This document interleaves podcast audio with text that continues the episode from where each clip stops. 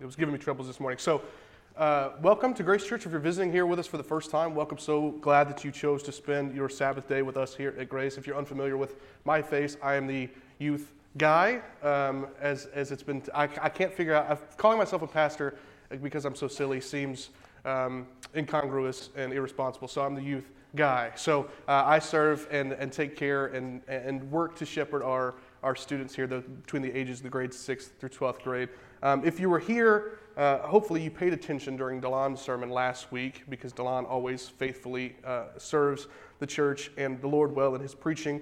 Uh, you'll know that we've been going through the past, the the the, uh, the book of First Peter, um, and there's our cool little graphic there. So you you would know if you paid attention that our next passage, and this is the beginning of chapter three.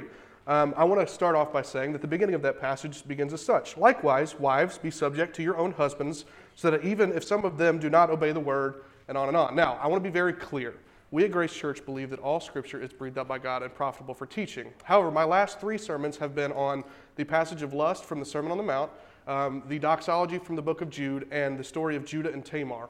Um, so I begged on my knees for Tom to take the brunt of that pain. I have a loving, gentle, caring wife, Uh, but she's also twenty weeks pregnant, and I did not want to run the risk of finding myself on the couch. It's something I said in my sermon this morning. So we, he so graciously gave me another passage to preach this morning, but we will still be in First Peter three. So if you haven't yet opened your Bibles to First Peter three, we're going to be in verse fifteen and verse fifteen alone this morning. Um, so I'm going to skip ahead and talk about verse fifteen. This is from the same chapter in, ver- in, in, a, in chapter three.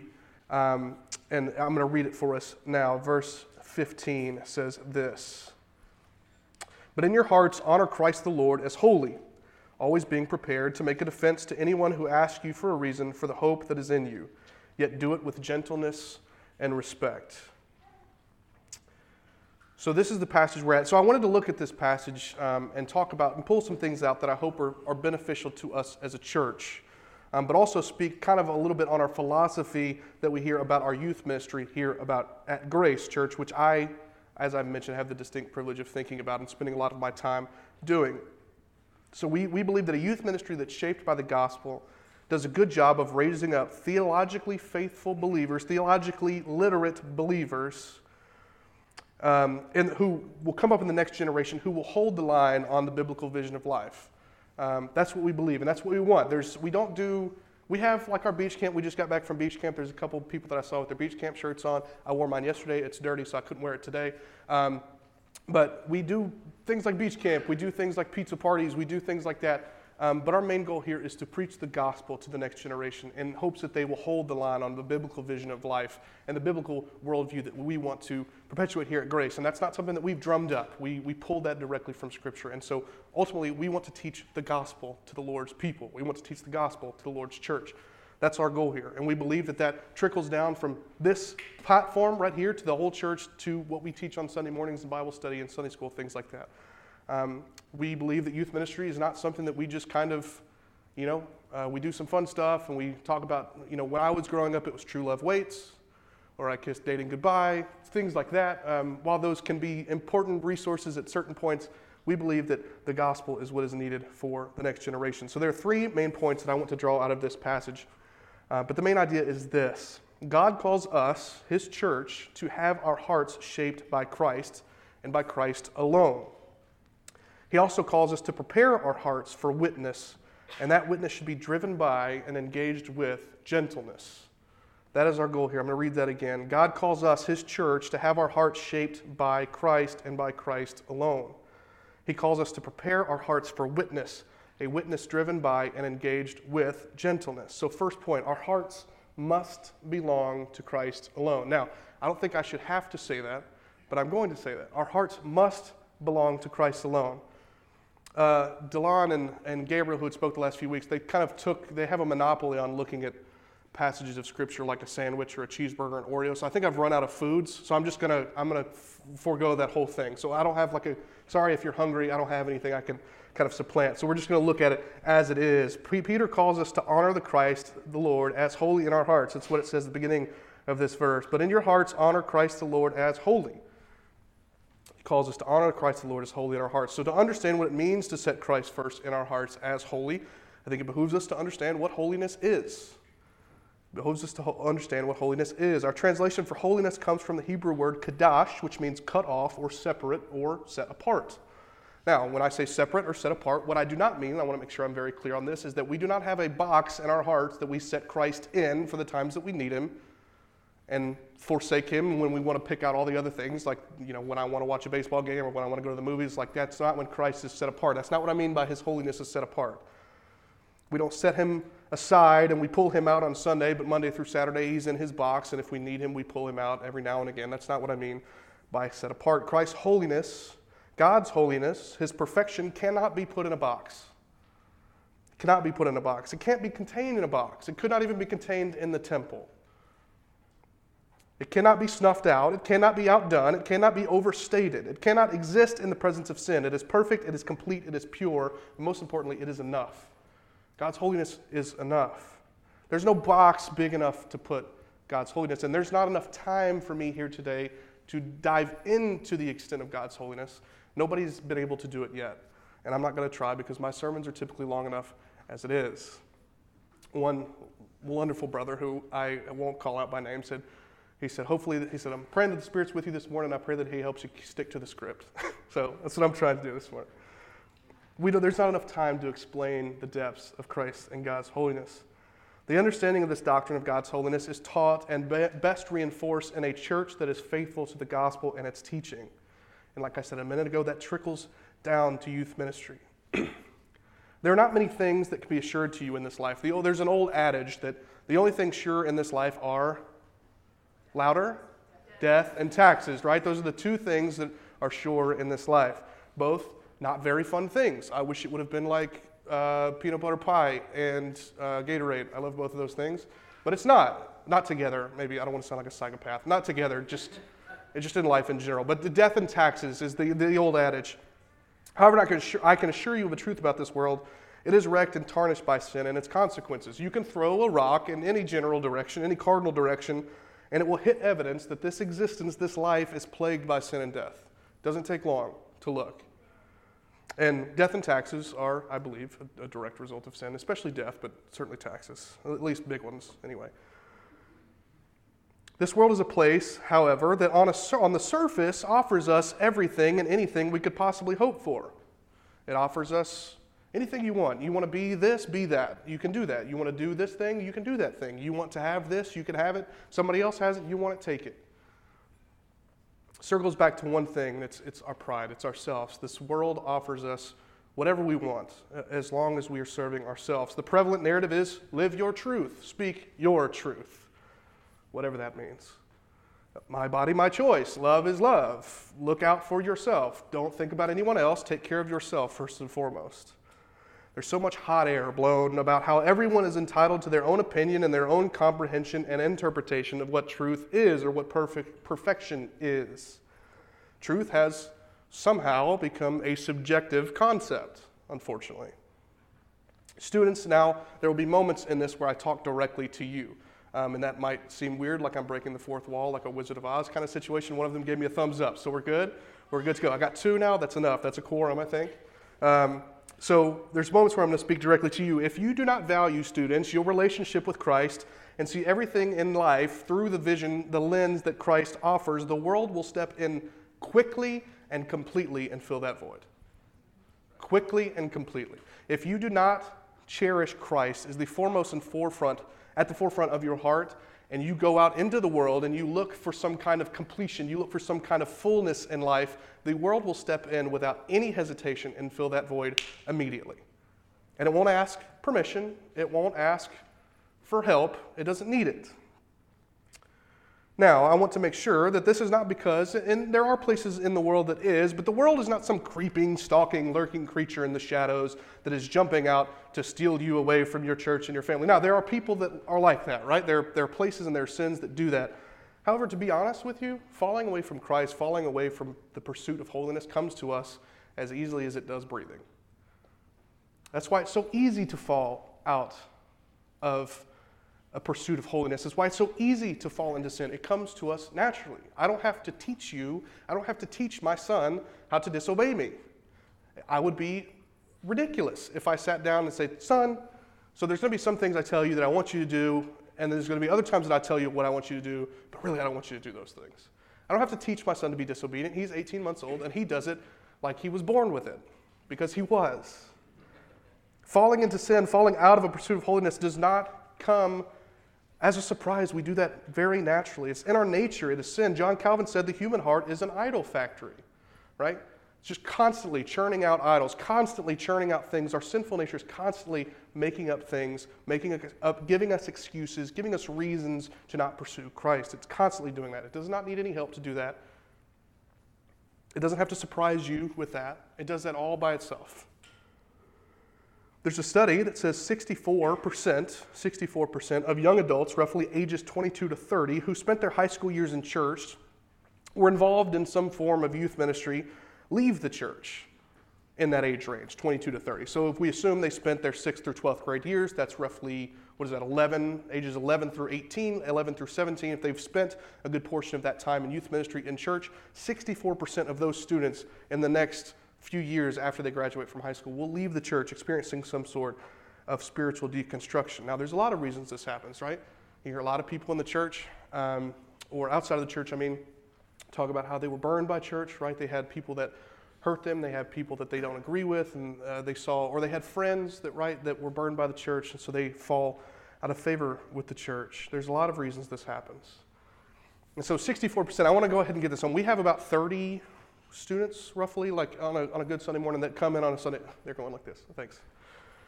I'm just, thank you so much. Okay, thumbs up. If I get something wrong, give me a thumbs down or something. I'll make sure and fix it. Okay, thank you, girls. Um, we've got about thirty kids in here uh, that are in uh, on a youth ministry function from, from time to time. So sixty-four percent of that is rough, roughly eighteen students, roughly. So students, for those of you that are looking at me, I'm doing this again. Is my math okay? All right. Roughly eighteen of my thirty students Um, who I love and cherish deeply will not, according to this statistic, will not be in church or associated with church in any way in five to six years. Now, I would like to think that all of our students will be involved in church. Hopefully they come back with me and t- go to beach camp and supervise the next group of kids that come up, because some of the ones that are coming up, we're going to need extra help, okay? You know who you are. Um, But that's just, it's just the fact of the matter. Tom pointed at one of his kids. I don't have to call him out. Um, we, it's just, it's just the fact of the matter. sixty-four percent of young adults between the ages of twenty-two and thirty have fallen out of church that were in involved youth ministry. Now, I, by the grace of God and by just the sheer will of Tom Agnew, am not one of those statistics. Um, thank God, again. But there are people from our youth ministry that are not in church anymore. People that I used to argue with and fight with to try to get this, the answer right in Sunday school, right? They were always the people, like, I wanted to be the first one to get, we did Bible drill, right? You remember Bible drill? I would come to blows with them almost physically over getting to some obscure prophet passage in the middle of the Bible, and now they haven't darkened the door of a church in five years. And that hurts me, because I lived the most informative and, and formative times of my life with these people trying to pull after the same thing. However, there's this, this lie that the world sells us. Like I said, there's a lot of reasons people fall away from church, but the biggest lie that the world sells us is that our autonomy, right, our self-sufficiency, our independence, our freedom is worth it no matter what that cost is. To be your own person, to live your own life, to live your truth, it, it tells us that no matter what it costs to get that, just getting it is worth whatever you had to go through. That is garbage. It's garbage. And the reason I know it's garbage is because Christ is standing here before us offering us something immensely and infinitely better than whatever the world could have to offer. I, whatever the best thing the world has to offer, I don't want it. I don't want it. Because Christ is standing before us. He's standing before all of us offering his complete perfection and holiness. He offers us his all-sufficient grace. How many times do you see stories, or you have friends or whatever that are living, you know, in sin or struggling with sin, and they continue to go back to the well. I talked about um, at beach camp when one of my morning sessions talked about the story of the woman at the well, and she kept coming back to the well, and she was living in sin, and but Jesus offered her life-giving water to make her, and anybody who accepts it, never thirst again. But we continue to go back in the same sin patterns, and we continue to find ourselves thirsty. We continue to find ourselves hungry for more because we're never fulfilled. But Christ is offering his all-sufficient grace. He's offering us his perfection. He's offering us his whole holiness.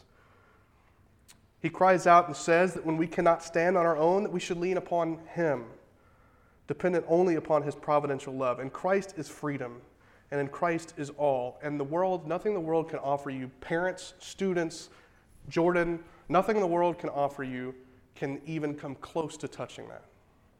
And again, that's hard, because naturally, sin comes to us like it does walking, like it does breathing.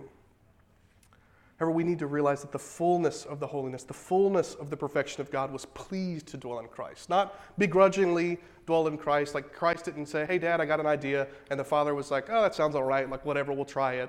The fullness of God was pleased to dwell in Christ. And Christ offers us that holiness. Paul says this in his letter to the Ephesians.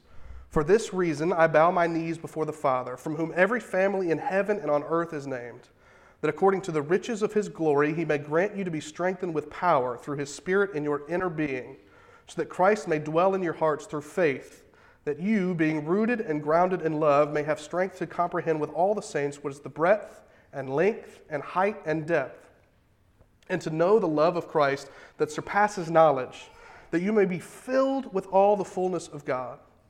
Now to him who is able to do far more abundantly than all that we ask or think, according to the power at work within us, to him be glory in the church and in Christ Jesus throughout all generations, forever and ever. Amen. The fullness of God pleased to dwell. Him who is able to do far more abundantly than all we ask or think. We must have a heart that seeks to revere and honor Christ the Lord as holy. And the fact of the matter is, we don't even deserve to have that option. We deserve to be left in our squandering and our squalor. But Christ has stepped into that void and filled, and where the world says, I can offer you this until you need more, Christ says, what I have is enough. And that is worth worshiping. That's worth cherishing. So when we honor the Lord as holy, when we honor Christ as holy in our hearts, Peter then says in his next little, in his next few words, he says, always being prepared to make a defense to anyone who asks you for a reason for the hope that is in you. So how do we prepare our hearts in this matter? How do we keep our eyes on Christ when the world demands our attention and heart so often and so ferociously? Um, put very simply, and this is maybe not, you know, a unique or like mind-blowing answer, um, you're sitting in it, right? This is why Christ created his church. This is why Christ instituted his church. We must, put simply, look to the church, because at the church's head is Christ. We should look to the church with Christ at its head as our source of strength and reproof. The church, as Jesus said, was built on the truth found in Matthew sixteen, that he is the Son of the living God, right? Peter voiced this. He said, you are Christ, the Son of the living God. And Jesus said, on this I will build my church. On this truth I will build my church. If we look to Christ as Lord and as holy and as perfect, then building from that is, is the church, and built on that truth. And that's what we should come back to for our source of strength and reproof. How do we remain faithful witnesses? Can't do it outside of the church. Can't. You just can't. This is how Christ, this is what Christ instituted to keep us driven, to keep us sane even, to keep us um, accountable, to keep us loved, to keep us cherished, but also to glorify and worship him. This is what Christ has instituted. Now remember, the man who voiced this truth, this truth that we should be prepared and that Christ should be honored as holy, remember that this truth is the same man who later wrote this letter where he says that we ought to be able to make a defense to anyone who asks for the reason for the hope that is in us. The reason we have hope is because Christ's holiness, God's holiness, has been made acceptable to us despite our sin and wretchedness. That is why we have hope. Because even at the very depths of our sin, and I and I, I alluded to this again at beach camp, sorry for those of you who weren't at beach camp, your parents didn't see this. Tom has used a metaphor that I love. We There's this common metaphor that um, you're talking about, you're kind of in, in sin, like imagine that life is this big like ship, right? And we're all in this ship together. And you fall into sin. Now, when you fall into sin, you fall off the boat, right? And you're in need of assistance. And Jesus stands on the boat. And the common metaphor is that Jesus tosses you a life raft, right? Which, he's help. that's helping, at least. But the true metaphor that Tom tweaked, and I don't know if you came up with this yourself or you borrowed it from somebody, it doesn't matter. I know it from Tom. But the truth is that you fell off the boat, and then you drowned, and then you laid on the bottom of the ocean floor for however long you needed to, and then Christ jumped into the water, pulled you up out of the water, brought you back onto the ship, and breathed new life into you. That is the metaphor. That is the picture that we have. We, and apart from Christ and us and our sin, nothing we would not have any hope in, in, in chasing after Christ's holiness. We have no life in and of ourselves because of our sin and wretchedness. And at camp, sometimes I felt like, unfortunately, every every time I taught on uh, at beach camp, I was like, "You're sinful. You're losers. Uh, you don't deserve anything." That and, and I felt bad. I did. I really did. Uh, there's part of me that enjoys it a little bit, but um, I, I did feel bad. But the important thing to understand is, if we cannot understand a heart that truly understands the gravity of our sin, that that heart is the only heart that is able to understand the great chasm and this unfathomable canyon that, that grace has crossed, right? Without understanding the gravity of our sin, we cannot understand the gravity of the sacrifice that Christ made for us. It's cheap. If it if we're just uh, uh, if we're just bad boys and girls every now and again, and God just kind of slaps us on the hand, it's you know that's a bummer. I don't like getting yelled at. I'm an oldest child. I don't like getting yelled at. I got pulled over actually the other day, and he said, "Here's I got, I'll give you two choices." He said, "I can either give you a ticket or I could fuss at you for a minute." I said, well, I'm an oldest child, so I really don't like being a disappointment, but I'd also rather not have a ticket, so fuss at me. Um, you know, we don't like being a disappointment. We don't want to be a disappointment to God, but naturally, again, we fall into sin. But if we don't understand the gravity of our sin, we can't understand or appreciate the gravity of the grace that has saved us from that sin. It would be one thing if I just pounded the students or pounded the church today over the head with our sin and wretchedness and just said, all right, see you next Sunday. Right? That's not true. Christ has stepped into that void and has offered us his grace.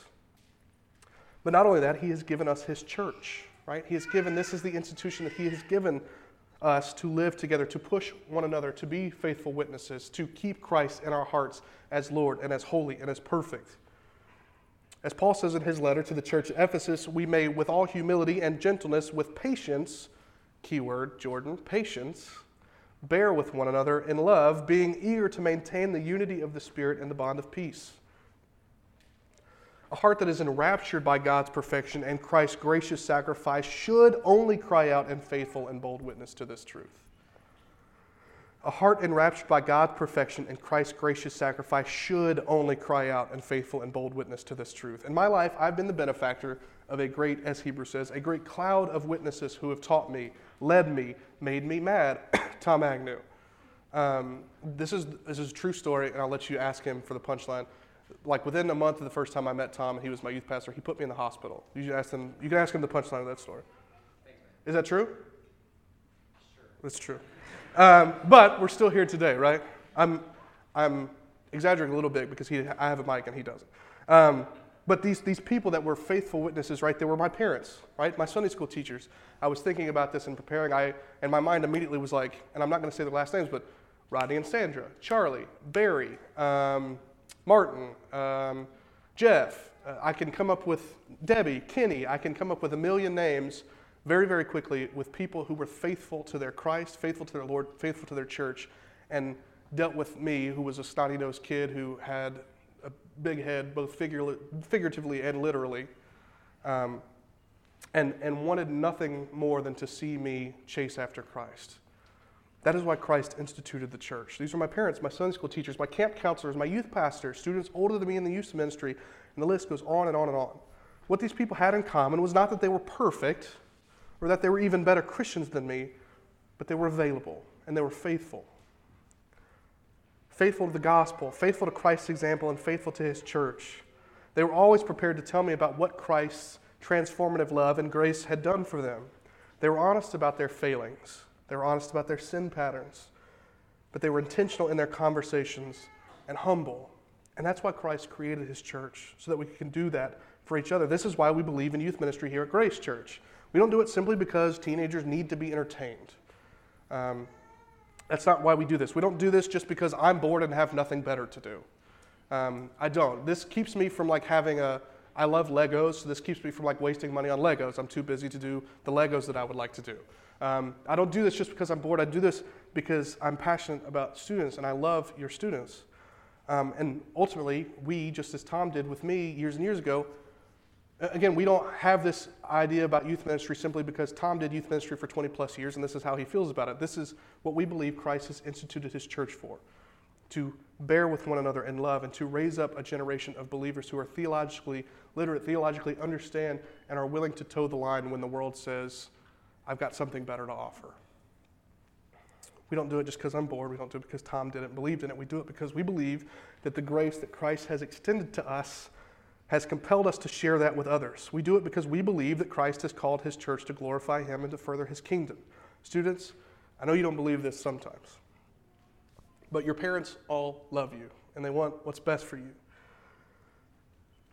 As toddlers and young kids, they heard you say things like, I want to be a football star, or I want to be an actress, or I want to be president.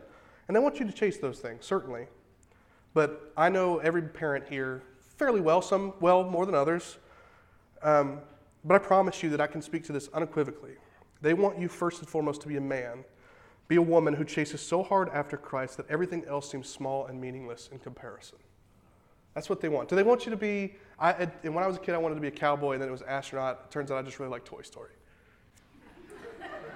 um, but what my parents wanted me for me was that I would chase after Christ. This is what your parents want for you.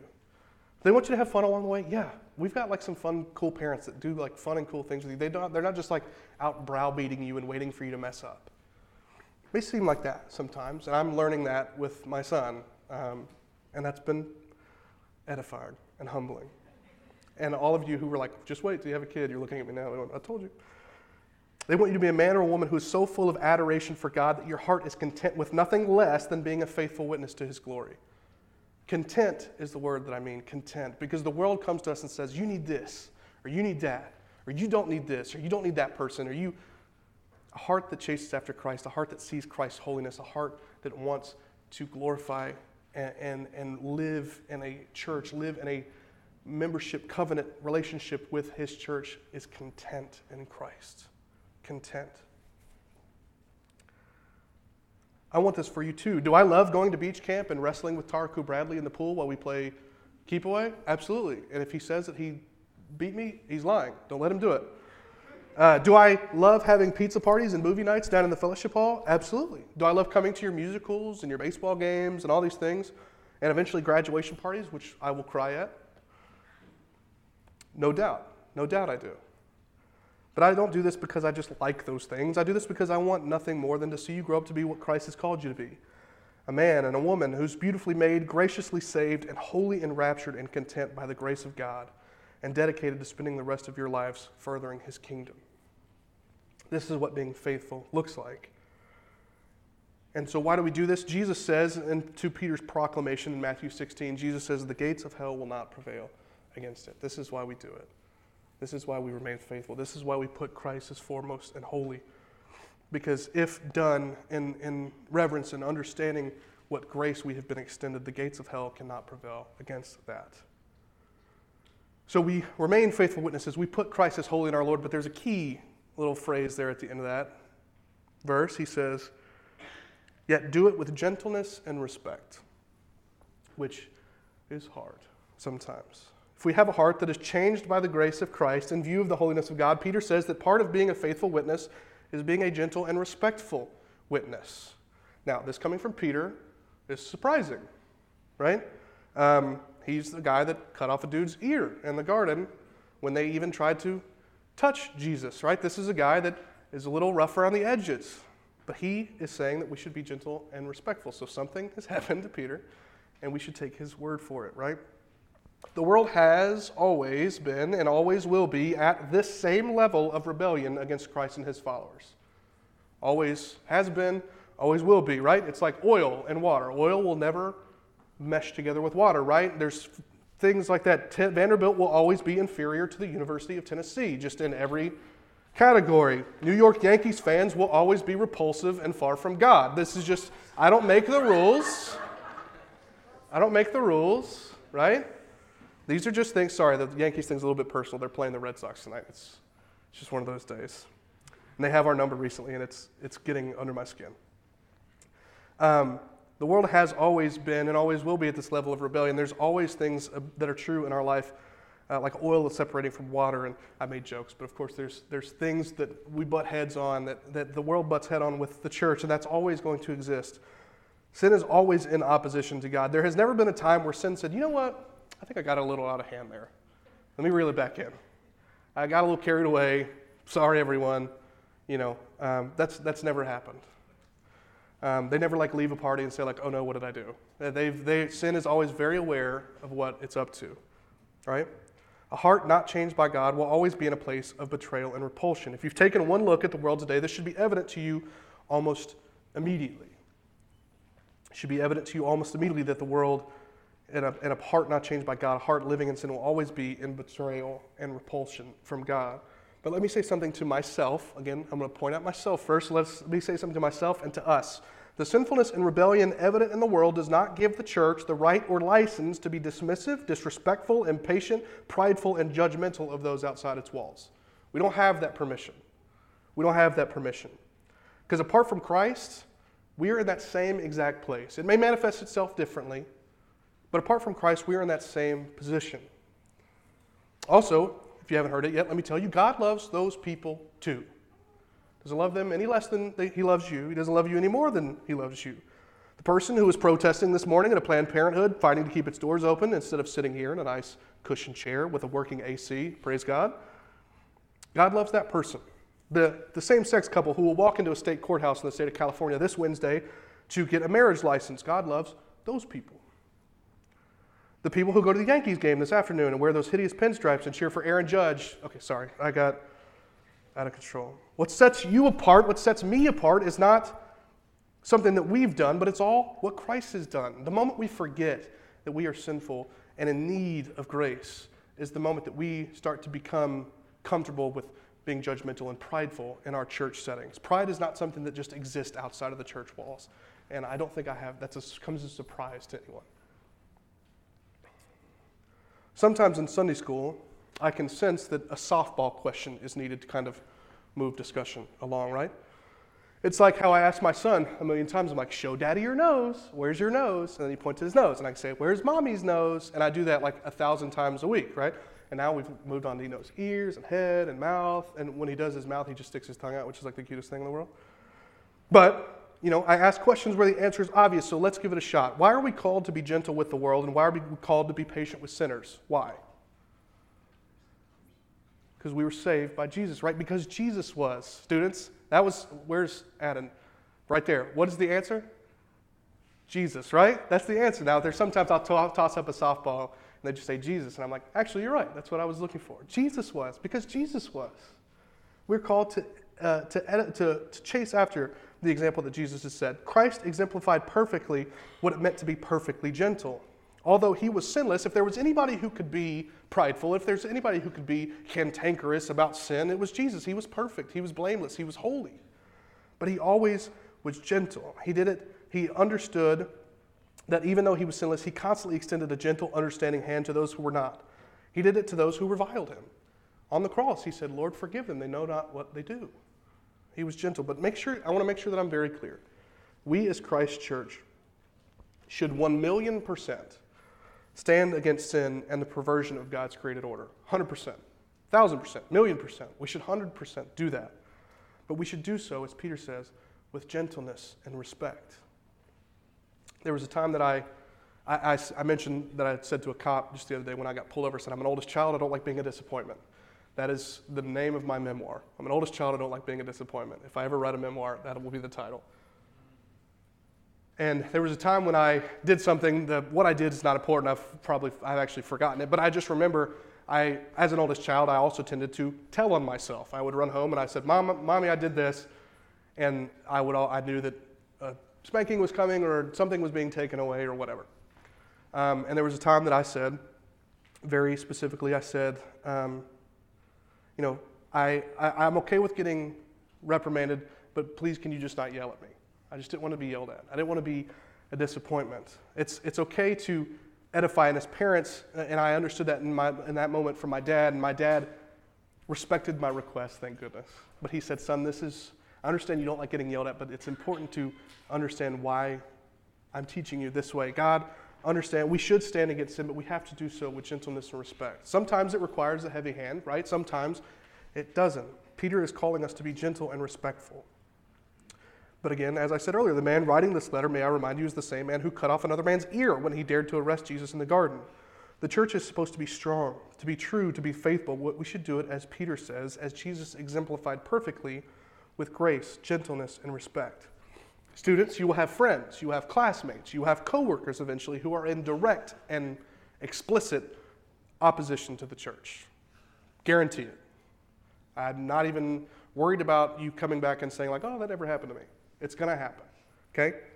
You will likely have people that you were in Bible studies with your freshman year of college, and by the junior year of college, they're completely out of the church, not interested in being in Bible study, not interested in darkening the door of a church.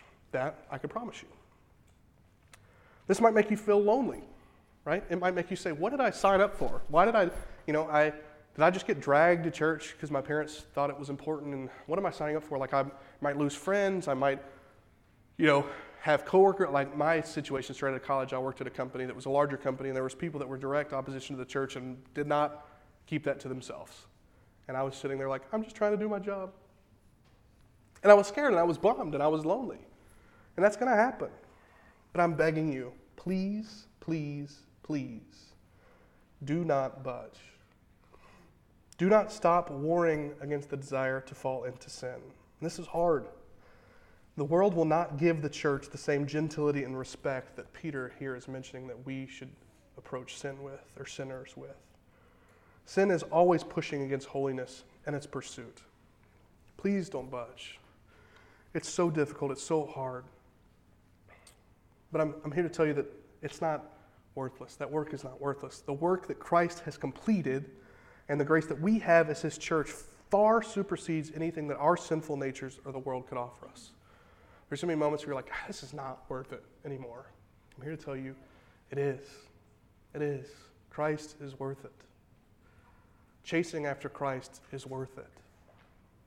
He's worth it every minute.